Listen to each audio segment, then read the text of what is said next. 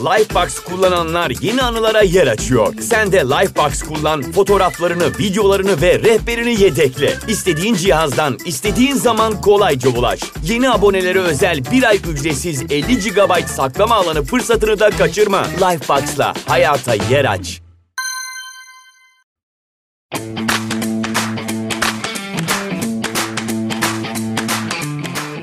Merhabalar, Gelişi Güzel Hayallere hoş geldiniz.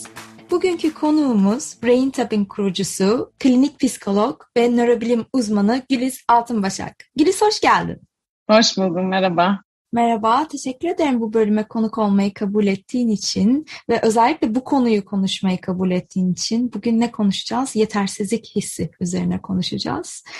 Bu konu benim uzun zamandır çok üzerine düşündüğüm ve çalıştığım da bir konu ama çok yaygın bir problem olduğunu da hiç farkında değildim. Ne zaman ki çevremdeki kişilerle bunu paylaşmaya başladım o zaman herkes şey demeye başladı. E biz de böyle hissediyoruz. Aa evet bu hep var. Evet ben de hep aynı şeyden hani sorun yaşıyorum ama kimse konuşmuyor ya da bir adım atmıyoruz.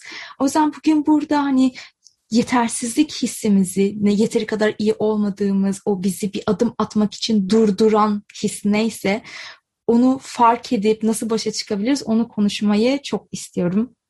Yetersizlik hissi zaten başlı başına büyük bir konu. Benim de danışanlarımla sıklıkla üzerinde çalıştığım yani kişilerin çalışmaya gereksinim duyduğu bir konu. İlginç bir şekilde yetersizlik bizde parantez içerisinde değersizlik olarak da alınır. Onun öyle bir bacağı da vardır.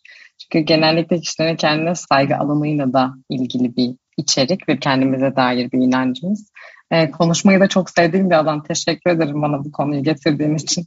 Rica ederim ne demek. Ben saatlerce konuşabilirim tabii ki bunu.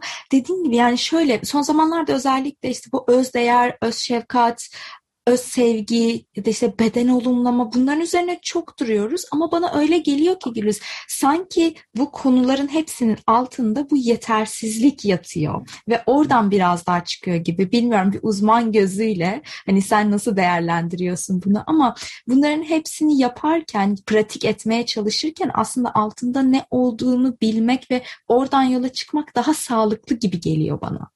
Kesinlikle öyle. Şimdi yetersizlik ben kendi uzman görüşme göre şöyle diyebilirim. Çok sıklıkla, yaygınlıkla bizim gördüğümüz temel negatif inançlardan bir tanesi.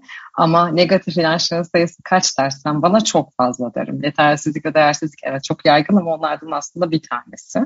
Her şeyimiz buna bağlanıyor diyemem. Çünkü klinik hayatta çok farklı farklı negatif inançlara bağlandığını gördüm. Hatta bazen yetersiz ve değersizlik ezberden söylendiğini de gördüm. Bir anıyı çalışırken bir noktaya çalışırken dikkatli baktığımızda yetersizlik bazen sıklıkla da kullandığımız için artık günümüzde de ezberden çıkabilen bir şey de olabiliyor. Hakikaten oradaki duygumuz nedir diye baktığımızda bazen yetersizlik evrilebiliyor. Böyle bir soğan gibi tarif ederim onu ben bazen. Kabuk kabuktur. Altını kaldırdığınız zaman bir düşüncenin alttan başka bir düşünce çıkar. O yüzden yetersizliğe sık karşılaşırız. Ama e, ucu nereye gidiyor? Herkesin sebepleri, neden yetersiz hissettiği, nasıl yetersiz hissettiği, bunun hayatına yansımaları ve bununla başa çıkış şekilleri aslında farklı. Tam onu soracaktım ben de. Neden yetersiz hissediyoruz? Yani bu his neden böyle gelip yapışıyor içimize ve ilerleyen zamanlarda her şeyi engelliyor? Mesela ben hani bir mindfulness eğitmeni olarak bunun eğitimini almış olmama rağmen çok iyi yerlerden ve çok güzel geri bildirimler alıyor olmama rağmen hala daha bir meditasyon dersi vereceğim zaman toplu olarak öncesinde açıp bir şeyleri okuma ihtiyacı hissediyorum. Ben burada bir şey yanlış yapmayayım. Ben bunu yapmayayım yapayım. Ta ki dedim ki burada yanlış bir şey var Emine hani. Çünkü hayatım boyunca bunu hissettim. Yaptığım her alanda bir şekilde hissettim. Tabii ondan sonra şeyler başladı işte biraz daha oto analizler, çocukluğuma döneyim falan. Sonra bir noktadım ki benim gerçekten e, profesyonel bir desteğe ihtiyacım var. Şeyi bilmek istiyorum. Bu zihnimin içinde neler oluyor? Beni neler motive ediyor? Neler durduruyor? İşte bedenimde neler oluyor? Ne etkisi var? Kendimi tanımak istiyorum aslında. Hani illa böyle çok büyük bir şey olmasına gerek yok. Nereden kaynaklanıyor bu yetersizlik hissi? Kaynağı çok önemli. Onu anlamlandırmamız, oraya kadar inebilmemiz çok önemli. Bir de bence kelimenin anlamı da çok önemli. Yani yetersizlik ne demek? Yetersizliği benim tanımlama şeklim şu. Herhangi bir amaca ilişkin. Yani ben bir şey yapmak istiyorum. Bir şey belki başarmak istiyorum. Bir amacım var ama o amaca ilişkin yeterli nicelik ve nitelikten yoksunluk gibi bir histir. O daha çok. Hani bunu yapmaya Ben sanki yeterli değilim gibi, yeterli donanımım yok gibi. Sebeplerine bakacak olursak bunun bir sürü aslında sebebi olabilir ama ben mümkün olduğunca fikir verebilmek için kategori kategori biraz bahsetmeye çalışacağım. Öyle biraz daha kolay olabiliyor içselleştirmesi. Travma perspektifinden bakacak olursak travma olabilir. Travma derken neyden bahsediyorum? Yetişkin olana kadar biz bir sürü başa çıkma mekanizması geliştiriyoruz. Ama küçük bir çocuk düşünün. Küçük yaşlarımızda olduğumuz zaman bizim henüz başa çıkma mekanizmalarımız yeterince gelişmiş değildir. Tam olarak hangi durumda ne yapacağımızı, o durumda doğru mu yapıyoruz, yanlış mı yapıyoruz ya da aksi bir şey olursa ben ona nasıl başa çıkacağım, bu ne anlama geliyor? Henüz bunların tanımları tam olarak oturmuş değildir ve ben karşı cevap olarak ne vereceğimi hep bilmiyorumdur. Travmatik perspektiften yetersizlik şöyle açıklanır. Böyle bir anda benim başa çıkma mekanizmalarımın bir şekilde yetersiz kaldığı bir anda o deneyime ilişkin kendimle ilgili öğrendiğim bilgi yetersizim demek ki ben gibi bir çıkarım olur. Ve bu çıkarım bilgi işlemleme de aslında beynimizin de bir şeyleri işlemleme, üstesinden gelme, biyolojik anlamda da öyle anlarda sınırlandığı ve aslında limitasyona uğradığı için, yavaş işlemleme olduğu için o düşünce bir yere gitmez. Travmatik düşünce olarak havada kalır. Bu da şu anlama gelir. Havada kalan düşünce beyinde beni her an yönetiyor demektir. Hiçbir yere gitmiyor. Burada evet olay geçti. Evet belki o yetersiz olay hissettiğim olay artık yok. Üstünden belki seneler geçti. Ama benim vücudum, benim zihnim sanki o olay hala oluyormuşçasına tepki veriyordur olayların içerisinde. Biz bunu havada kalan bilgi travmatik açıklama deriz. Başka bir yerden baktığımızda da yetersizlik ilginç bir şekilde mükemmelliyetçilikle çok taban tabana birlikte gelebiliyor.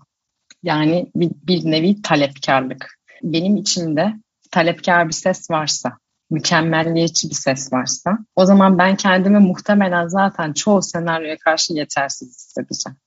Çünkü bu insan doğasına aykırı bir bakış açısı. Benim kendimden beklediğim potansiyel her şeyi yapabilmekse ve her şeyi kusursuz yapabilmekse ben klinik hayatımda daha böyle birini görmedim. Buna kendim de dahilim. Zaten önemli olan bununla galiba tam barışık olmak oluyor. Ama beklentim sürekli talep eden mesela bir iç ses. Buna talepkar mod deriz. Varsa onun karşısında bizim çocuk halimiz hep incinmiş bir şekilde yetersiz bir şekilde hissetmeye devam eder. Dışarıda kimseye değil, içerideki o talepkar sese karşı.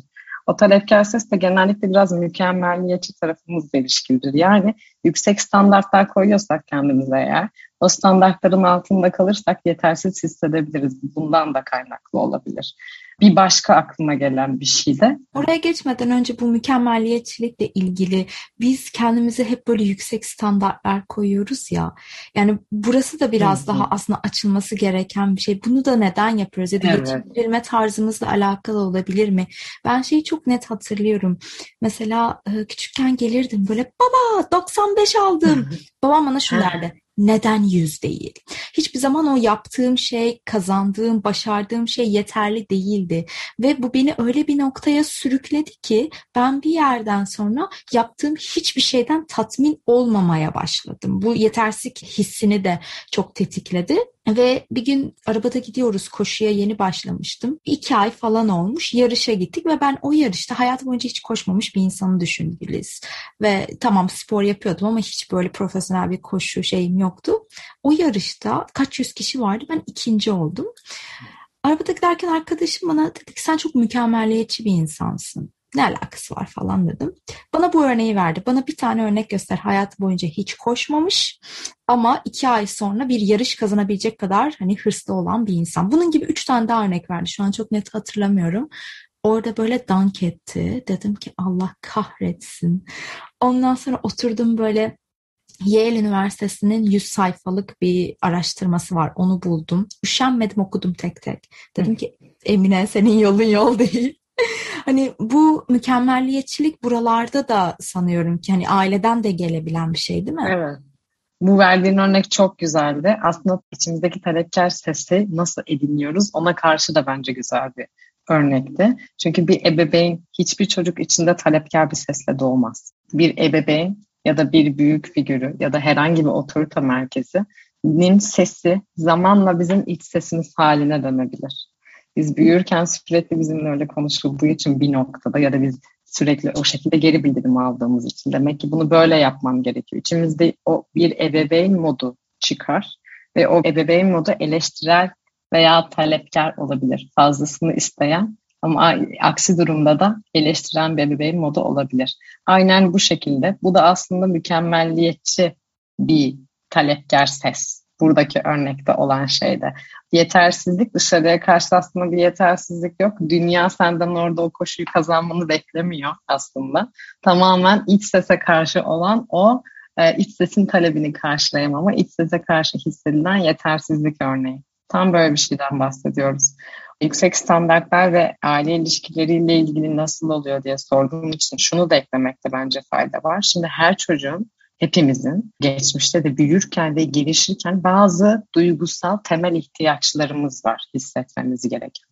Bunlardan biri saygı, bir diğeri sevgi ve aidiyet, bir diğeri güven duygusu ve diğeri de özgürlük, konfor. Bu dördünün aslında ne çok az ne de çok fazla karşılanıp orta seviyede karşılanması gerekir. Yani ideal aslında benlikten bizim beklediğimiz bir şekilde budur. İhtiyaç az karşılanırsa ya da çok karşılanırsa bu bizim hayatımızda uyum bozucu bir davranışa döner oradaki durum. Örnek veriyorum. Değersizlik, yetersizlik dediğimiz şey biraz daha saygı ihtiyacıyla ilgilidir. Bir çocuk nasıl yeterli olduğunu öğrenir, bir şey yapar, dener. Aferin der ebeveyn olmayabilir ama denemen bile çok güzeldi der. İstediğinde bırakabilirsin, istediğin kadar devam edebilirsin. Ama şu an bunu denemiş olman bile çok güzeldi. Olduğu kadarını onaylar. Ve çocuk şunu anlar. Ha bak yapabiliyorum demek ki. Saygı görür yaptığı şey. Bu ihtiyaçlarla, daha çok ihtiyaç dengeleriyle açıklayabiliriz bunu. Hakikaten onlar zaten ukde yaratır. Terapide geldiğimiz zaman da kişi de onu görürüz. Orada alınmayan onaylar, Orada alınmayan destekler vesaire. Onlar içeride kalan ukdelerdir. Biz de seanslarda gidip o ukdeleri karşılarız ve hikayeleri yeniden yazarız. Bireysel terapi seansına dönmesin bu ukdelerle ilgili de bir şey söyleyeceğim. Hep böyle aklıma geliyor. Hmm, yani benim hayatımda bence çok büyük bir yeri var. İlkokula giderken resim dersinde böyle gökyüzü çiziyorduk. Ben de böyle gökyüzünü pembe, lila, işte sarı, mavi hani güneş batınca o renkler olur ya öyle çizdim. Ve hoca geldi bana ne dedi biliyor musun? Bulutlar pembe olmaz, bulutlar beyaz olur. Baştan yap. Dedim ki yo hocam hani gördüm oluyor. Hayır dedi ve orada hani seneler boyunca böyle yaptığım bir şeyin hep yanlış ya da yeterli değil ya da ben o gözlem yeteneğine sahip değilmişim gibi. Ama tabii bunları şöyle düşününce anlıyorum şu an. O zaman böyle içine işlemiş her hareketinde sana geri dönüyor. Ve şu an mesela gün batımında o gökyüzünün rengarenk olması en büyük böyle hayranlıkla izlediğim şeylerden bir tanesi. Hala daha hani hiç vazgeçmedim. Ama o bence travmatik bir durumdu. Benim üzerimde çok negatif bir etki yarattı. Ve şey yapmak istiyorum. Yani şu an o kadını bulup baksana pembe bulut var burada demek istiyorum. O anılar çok yakındır bize. Yakın olduğu için de iş, bilgi henüz işlemlenemediği için de yeterince e, başta anlattığım gibi o anılar yakındır. Yakın olan anıların da duyguları hala günceldir ukde kaldıysa bizde, mesela senin örneğinde olduğu gibi gidip o öğretmeni bulmak isteriz hala gerçek gerçekten hissederiz o hırsı. O hiçbir yere gitmez. Tam olarak da bunu aslında başta anlatmaya çalışmıştım. O yetersizlik hissi dedim ya hiçbir yere gitmiyor. Hep burada. Aynı bu anında da olduğu gibi gidip o öğretmene hala gö- göstermek ister bir yan. Ancak bir ancak ya bunları işlemleyerek ya oradaki işte inandığımız bizim inanç, öğrendiğimiz bilgi aslında öyle değildi. Aslında bu benimle ilgili değildi. Aslında o öğretmenin belki de öğren öğretme şekliyle ilgili tavırlarıyla ilgili bir durumdu. Ne zaman ki bunları oturtabiliyoruz ya bilgi işlemlemeyle ya bu içimizdeki iç sesleri çalışarak ve oradaki hikayeleri yeniden yazarak o zaman bir rahatlamaya erişiyoruz. O ukdelerimiz biraz daha sakinleşiyor. Anladım. O zaman bizim hani bu başa çıkma yöntemlerimiz de bu iç sese çalışmak, biraz daha o bilgiyi tamamlamak, biraz daha çocukluğa dönmek belki. Onun dışında peki neler yapabiliriz biz bu hani yetersizlik hissiyle başa çıkabilmek için? Çünkü burada fark etmek de çok önemli. Dediğim gibi en başta ben bunu insanlarla konuşana kadar bu kadar büyük bir şey olduğunu bilmiyordum. Yani konuştuğum istisnasız 10 kişiden onu da e, bu bende hep var. Ben hep böyle hissediyorum diyor ama o kadar bastırmışız ki belki de nasıl başa çıkacağımızı bilmediğimiz için belki hiç farkında bile değiliz. Burada nasıl hani bizi daha ileriye götürecek bu hissi biraz daha e, açığa çıkarıp başa çıkabilecek ne yöntemler olabilir yani ne yaparız? Lifebox kullananlar yeni anılara yer açıyor. Sen de Lifebox kullan, fotoğraflarını, videolarını ve rehberini yedekle. İstediğin cihazdan, istediğin zaman kolayca ulaş. Yeni abonelere özel bir ay ücretsiz 50 GB saklama alanı fırsatını da kaçırma. Lifebox'la hayata yer aç. Bunun için birkaç tane yöntem deneyebiliriz. Eğer travmatik hikayelerden geliyorsa bu yetersizlik kavramı, kendimizle ilgili inanç, negatif yaşam hikayelerimiz varsa terapatik yardım bunun en iyi seçeneği olacaktır. Çünkü bu aslında şema yapılanmaları oldukça da köklü yapılanmalardır. Ve şema yapılanması öyle bir şeydir ki içindeyken görmeyiz onu, dışarı çıkabilmemiz gerekir. Terapist o yanan evde dışarıdan şu taraftan koş diyen kişidir o noktada. Bu konu yetersizlik de olsa herhangi bir şey olsa da herhangi bir şema da olsa. E, o yüzden orada terapatik çalışmak anlamlı olabilir ama kişilerin kendisi kendi pratiğinde beceri olarak çalışmak istiyorsa da şunlara bakmak belki fayda getirebilir. Standartların kontrolü birincisi. Benim yetersizlik hissim var. Evet ben bu yetersizliği neye karşı hissediyorum? Bunu sınırlandırmak. Bizim genel olarak bu içinde bulunduğumuz en yaygın bilişsel hatalardan, hatalardan biri de genellemedir. Genelleme yaparız. Yetersizim. Yetersizim dediğimde benim bütün, Güliz'in bütün benliği yetersiz anlamına geliyor. Hayır, muhtemelen bu mikrodur. Muhtemelen benim hayatımda yeterli olduğum yerler vardır. Yani, tamamen bütün varlığım yetersizlik örneği değildir. Onları gerçekten eleyip, ben kendimi nerelerde yetersiz hissediyorum bir bakabiliriz. Ve o alanlarla ilgili standartlarımızı bir yeniden kontrol etmemizde fayda var. Mükemmelliyetçi miyim? İçimde talepkar bir ses mi var? Burada tam olarak kendimden beklentim nedir onu netleştirmek ve bu beklenti gerçekçi mi? Senin örneğinde olduğu gibi hiç koşmamış birinin yarışmayı kazanması gerçekçi mi? Bunu kendi iç muhakememizde tartışabiliriz. Gerçekçi değilse beklentileri gerçekçi bir noktaya çekmek ve onu başardığımız zaman da ya da çaba gösterdiğimiz ya da sadece denediğimiz için de kendimizi bir şekil takdir edebilmek. Biz kendi iç sesimizde şunu yaparız. Ebeveynin yaptığını eğer talepkar bir ebeveyn varsa onun yaptığını yaparak içimizdeki çocukla iletişim kurmaya devam ederiz. Bu zaten bizi açmaza götürür. Anne babamız bizden ne istiyorsa, talep ediyorsa ve bizim orada hissettiğimiz neyse biz kendimiz iç sesimizde onu tekrar edip içimizdeki çocuğu yetersizlik hissine sürükleriz daha fazla. Aslında bizim ona yeniden ebeveynliği öğretmemiz gerekiyor.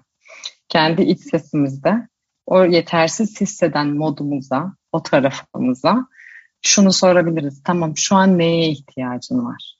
O yetersiz hisseden muhtemelen bir karakterdir ve bir özellikleri vardır o yanımızın. O yetersiz hisseden yan başka yerlerde de kendini gösteriyordur hayatın başka alanlarında da irili ufaklı. O yanı biraz tanıyıp karakterize edip bu yanım benim nasıl bir yanım, bu yanım nelerimi seviyor, bu yanım nelerden korkar, bu yanım nelerden hoşlanmaz. Ve en önemlisi bu yanımın en önemli ihtiyacı ne? Ve ben sağlıklı erişkin tarafımla bu ihtiyacı nasıl karşılayabilirim? Çünkü artık yetişkinim ve o çocuğa bir şekilde bakma sorumluluğuna ben sahibim. O zaman ben yeniden ebeveynlikle ona nasıl bu yeterlilik duygusunu, bu ihtiyacını karşılayabilirim, verebilirim diye yeni bir gözle bakmamız gerekiyor. Burada neyden bahsediyorum? Aslında modları ayrıştırmaktan. Yetersiz hisseden bir yan var evet ama aynı zamanda kişiler şunda da çok iyiyim diyebiliyor. Demek ki öyle bir yan da var. Ve bu yanlar birbirlerini bir şekilde destekleyebilirler. Yani iç sesimizin pratiğinden bahsediyorum. Orada benim şöyle bir çalışmam olmuştu. Bu anılara tek tek gidiyordum. Hani mesela şu an ne hissediyorum? Bunu hissediyorum. Neden böyle hissediyorum? Bunu istiyorum ama istediğim şeyin temelindeki şey ne? Mesela dediğin gibi bir şeyi başarmak istiyorsam başarı benim için ne ifade ediyor? Ben ne istiyorum? Ama böyle hep neden, neden, neden bir tık oto analiz gibi gidip gidip o derindeki anıları bulduğum Hani bununla alakalı çok fazla anılar vardı. Bulduğum bir şey vardı ve aynı senin dediğin gibi şunu yapmıştım. Tamam bu başına geldi, sana böyle davranıldı, bu şekilde yaklaşıldı. Ama bunun sorumlusu sen değilsin. Yine aynı senin dediğin gibi ebeveynlerin seni sevmediği için seni değersiz gördüğü için değil bu onların tarzı bu onların şekli hani bu onu kötü bir anne baba yapmaz onun da öğrendiği bu hani biraz daha o içindeki küçük çocuğa dediğin gibi sorumluluğu alıp o şefkati gösterip aslında sorunun onda olmadığını hadi gel bak bunu beraber aşacağız gibi yapıp bu benim üzerimde çok işe yaramıştı. Çok güzel bir teknik kendi içinde kullanabileceği işte biraz yeniden yazmaya benziyor bu anlattığın. Ee, hakikaten oradaki gidip çocuğa dokunmak, onun ihtiyacını karşılamak, onunla bir araya gelmek önemli. Çünkü biz genellikle kendimizin beğenmediğimiz yanlarını perdeleriz, gitmeyiz oraya. Bazen hatırlamayız bile. Hatırlamadığımız anılarımız varsa, dönemlerimiz varsa bunlar çok önemlidir mesela. Dikkat gerektirir. Çünkü aslında hatırlamam, neden hatırlamıyoruz? Orada görmek istemediğimiz bir şey mi var? Biraz ona bakmak gerekiyor noktada da. O yüzden gidip yeniden yazdığımız zaman, o ihtiyaç karşılandığı zaman zaten bu bir rahatlama getirir ve oradaki talepkar ebeveyni de bir şekilde dışsallaştıran bir şeydir. Oradaki çocuğa esas doğru bilgi öğretmek. Bu kesinlikle oradaki ebeveynlerin iyi, yani kötü, iyi değil vesaire olduklarını göstermiyor dediğin gibi. Ben buna ebeveynlikte kısmi hata diyorum. Her yetişkinin kısmi hatası var. O yetişkinden de eğer mükemmel olmasını beklersek yine kendimizdeki modu açmış oluruz mükemmelliyetçilik anlamında. Hayır, o da mükemmel değil. Yetişkinlerin dünyası çocukların dünyasından farklıdır. Elimizden gel- geldiği kadar kendimizi zorlasak da onları anlamak için unuturuz. Hiçbir yetişkin o kadar o anda o çocuğun hissettiği kadar ne hissediyordu hatırlamayabilir. Bazen gözden kaçırabilir. Kaçırıldığı şey bazen önemli de olabilir. Ama muhakkak ki herkes aslında en iyi şekilde yetiştirilmek istiyor. Bunlar kısmi hatalar ve ukdelerdir. O yüzden onlara biz yeniden yazabilir ve daha böyle sağlıklı erişkin modumuzu aktive edebiliriz daha çok hayatın içinde. Kesinlikle yani bana yardımcı olmuştu bu e, gerçekten hani biraz daha hani o ebeveynlerin de olduğu gibi kabullenmek ve ilişkilerini düzeltmek anlamında da çok yardımcı olmuştu. Peki onun dışında neler yapabiliriz? Hani böyle o yetersizlik hissi geldi. Klinik destek dedik. Hani bir e, psikoterapiste, psikolog, bir uzman kişiyle çalışmak evet. dedik. Hani biraz daha o çocukluğumuza kendimiz inmek, biraz daha hikayeyi yeniden yazmak dedik. Başka var mı söyleyebileceğin ya da İç sesleri ayrıştırmak dedik. Bunun kaynağını bir kontrol etmek ve kendimize sormak dedik. Bu yetersiz hisseden tarafımın neye ihtiyacı var? Ben standartlarımı yükselttiğim için mi bir şekilde kendimi yetersiz hissediyorum? Yoksa benim kendime dair böyle travmalarımdan da belki gelen negatif inancım mı oluştu? Gibi gibi aslında sorunun sebebini anladığımız zaman kaynağına inme şansına biraz daha sahibiz. Kaynağında ne yapacağız? O düşünceleri birazcık yeniden yazmaya zorlamamız lazım. Çok fazla kendimi yeniden yazma diyorum. Çünkü esasen bizim iyileşmeyi gördüğümüz nokta o yeniden yazma oluyor. Ne yapabiliriz? Nerede yetersiz hissettiysek bir tetiklenme anı olur genelde. Yani günlük hayat akar akar akar.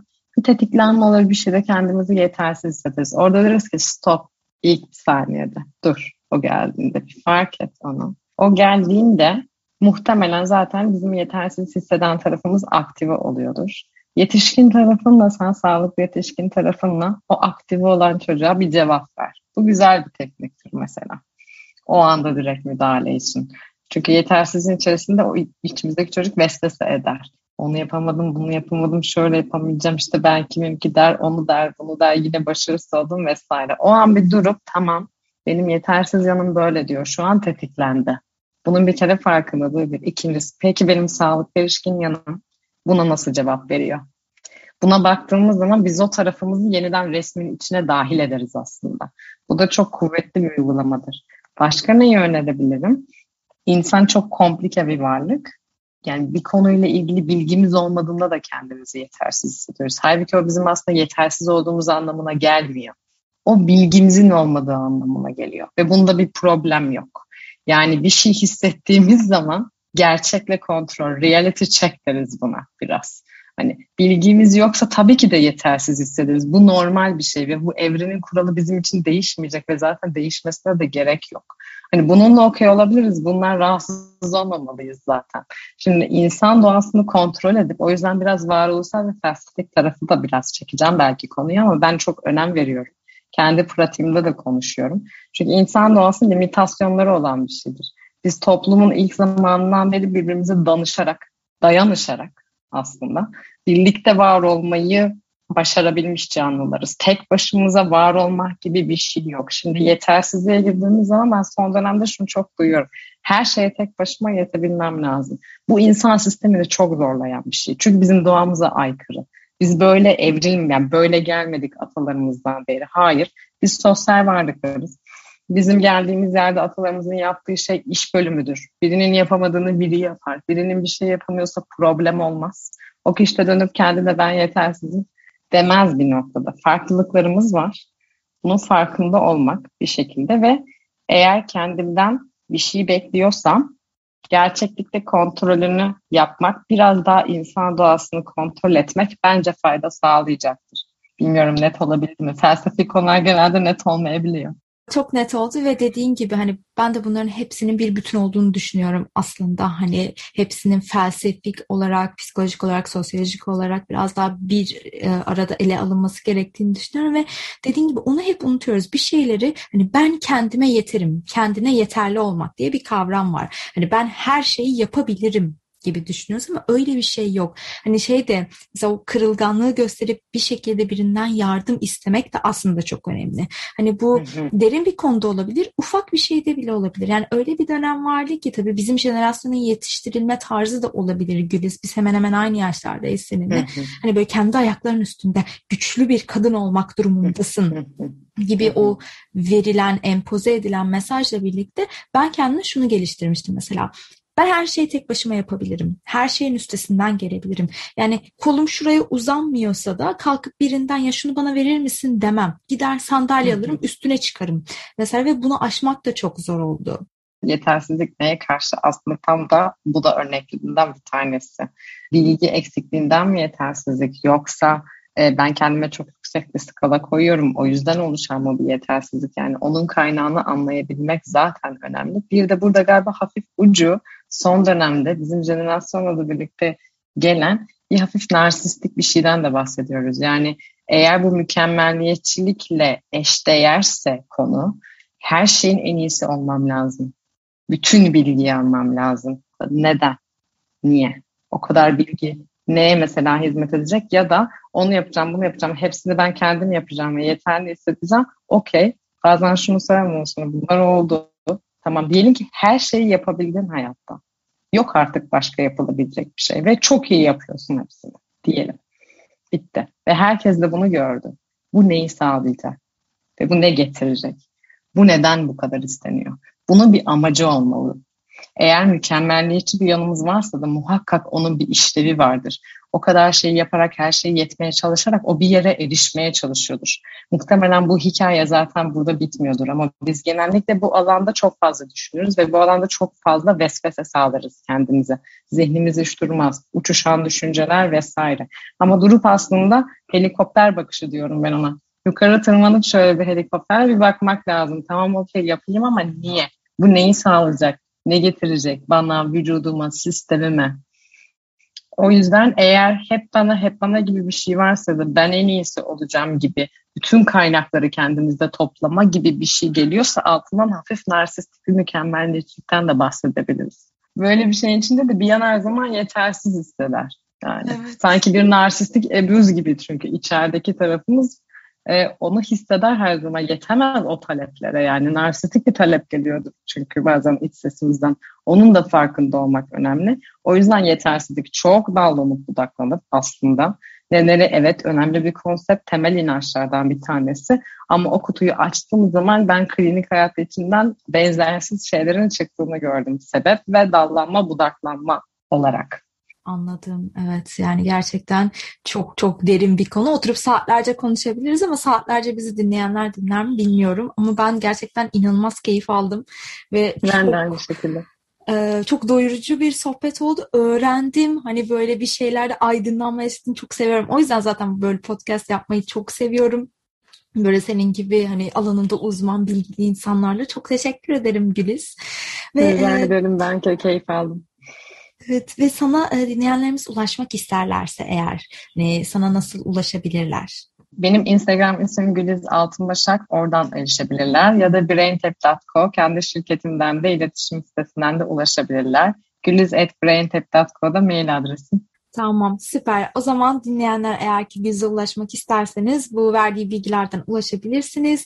Kendisinde gelişi güzel hayalleri de takip etmeyi unutmayın ve bizimle paylaşmak istediğiniz herhangi bir şey olursa gelişi güzel hayaller hashtag ile de sosyal medyada paylaşabilirsiniz. Sizin hikayelerinizle, sizin özellikle yetersizlikle ilgili bu bölümle alakalı düşünceleriniz, fark ettiğiniz şeylerle biz duymayı çok isteriz. Teşekkürler dinlediğiniz için.